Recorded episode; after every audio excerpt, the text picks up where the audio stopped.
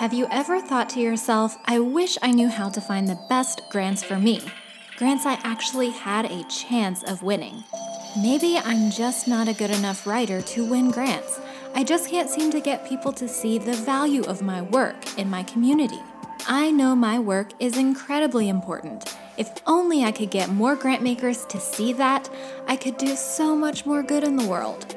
Well, if you have had any of those thoughts, I recommend checking out my comprehensive online grant writing course, Grant Writing Made Easy.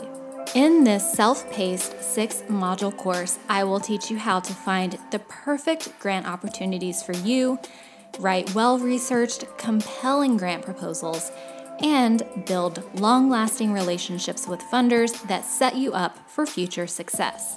Grant Writing Made Easy is the fastest way to learn everything you need to know to write grant proposals that help you fund the incredible work you do and leave your mark on the world. So, if any of that sounds interesting to you, if you enroll now, you'll also get these exclusive bonuses. Bonus number one 30 days of writing exercises emailed to you. Bonus number two access to our private members only Facebook group.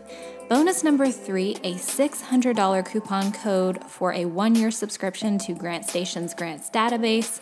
And bonus number four 11 live online writing workshops per year. And you get lifetime access to all of this. So, head on over to www.writegoodco.com forward slash grant writing pro to learn more. You can choose one payment or you can even choose monthly payments and get started for just $97 today. Again, head on over to writegoodco.com forward slash grant writing pro. This is the Write Good podcast, and I'm Dr. Krista Kurlinkis, owner of Write Good Grant Writing and Communications for the Greater Good. Thank you so much for tuning in today. This week, we're going to talk about a question that I addressed in my Grant Writing Made Easy course Facebook group's weekly live broadcast several weeks ago. Someone asked me what they should do to change up their grant applications from year to year when they're applying for the same grant more than a year in a row. And I absolutely love when my students ask me questions like this because these are the kinds of questions that you have once you've really gotten into grant writing and gotten into requesting funding year after year after year, which is a good thing. Consistency is a good thing.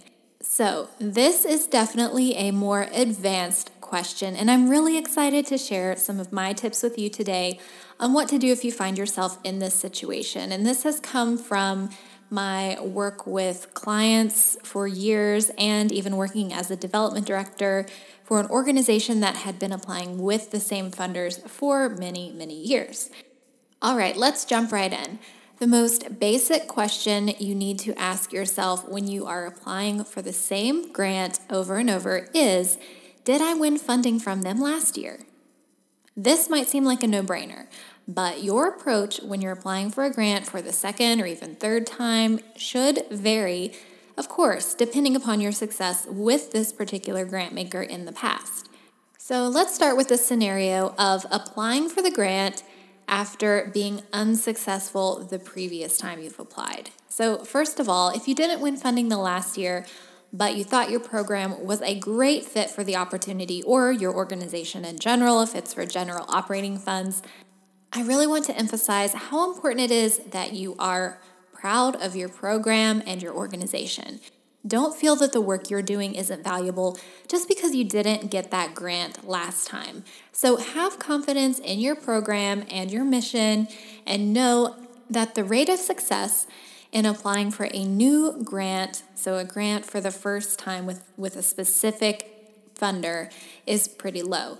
Generally, only 30% of first time applicants get that funding. So the point is, you should definitely not take it personally when a grant maker doesn't award the first time you apply. Keep your head up and determine what it is you can do to improve your chances of success the next time. So, here are a few concrete steps you can take to make improvements to your grant proposal and increase your odds of winning funding this time around. After you're notified of your application's rejection, call that foundation or grant maker and talk to one of their grants people. Ask them for feedback on your application and ask them for the reasons for not accepting the proposal. Now, it's important when you make this call or write this email, if that's what you do, either one is fine, that you really have a positive and polite attitude, since this contact is the first step in developing that lasting relationship with the grant maker, even after your grant's rejection. And if you're a little nervous about making the call or worried that whomever you talk to won't be interested in helping you, don't worry. The program officers are paid to talk to nonprofit professionals like yourself and to make sure the grants that they award are going to organizations and programs that fit their funding priorities.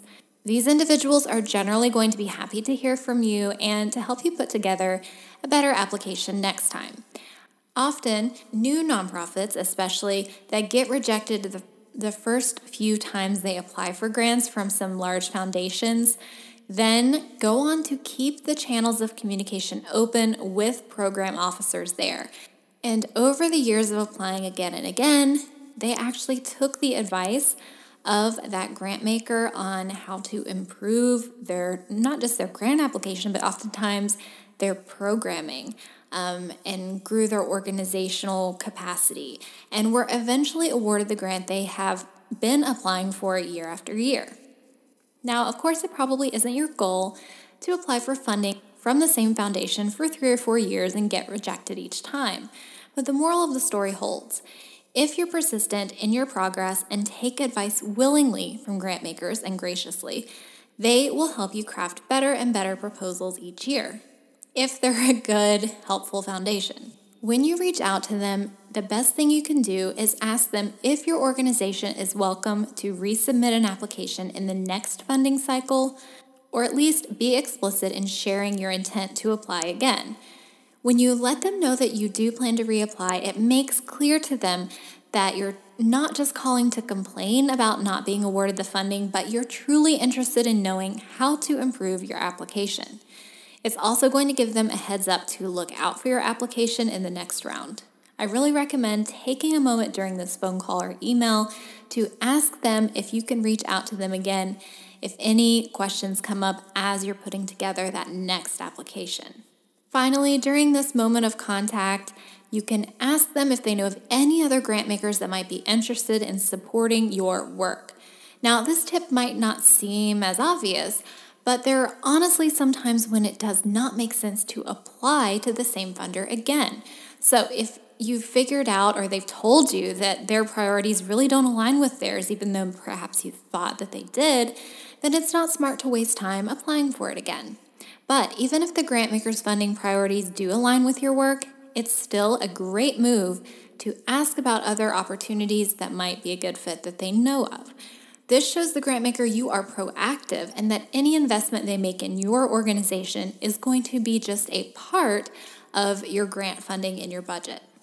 Now, besides calling or emailing the grant maker and finding out what you can do better next time, you should also send a paper copy of a letter to them, thanking them for their time reviewing your application and letting them know that you're interested in developing a relationship with them.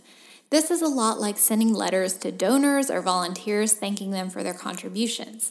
Even if you don't win funding from a grant maker, they still took the time to review your application. Especially if one of their program officers takes the time to speak with you on the phone about how you can improve your application, it's very important that you send a formal thank you letter to them.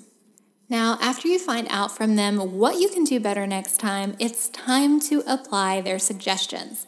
Sometimes they will give you specific tips, but if they don't, you aren't totally out of luck. There are professional grant writing consultants out there like me who can coach you through steps you can take to improve your application. If you'd like to learn more about our grant consulting services, you can find more info at the link in the show notes. Often, when a grant maker doesn't accept a grant proposal, it's a matter of you just didn't directly answer the questions the application asks of you, or you're not clearly aligning the funder's goals with your program or your program with the funder's goals. Now, these aren't huge problems to fix, and they really just require closer attention the next time around. One technique that I suggest is to make what I call a T chart. On the left side of a piece of paper, make a list of the grant maker's funding goals and priorities. Often you can find these on their website. Think back to your call with the grantmaker too. Read their mission statement, their call for proposals. These will all have clues as to what the grantmaker really cares about. You can also check out who they've made awards to in the past three years usually on their website. You can also find that information on 990finder.foundationcenter.org. So if you just type in 990, the actual letters, finder.foundationcenter.org, you will be able to search for that organization and see who they've made awards to in the past. Now, once you have the grantmaker's funding goals and priorities on the left side of this T chart, then on the right side, you write your organization's goals and the outcomes and deliverables of your programs. Then you can connect those two one to one. Now, if you find that it's really hard to connect the two sides of the page or the chart, then maybe it's not a great fit for you. But you might also find yourself making some really interesting connections, which you can then emphasize in your next grant proposal.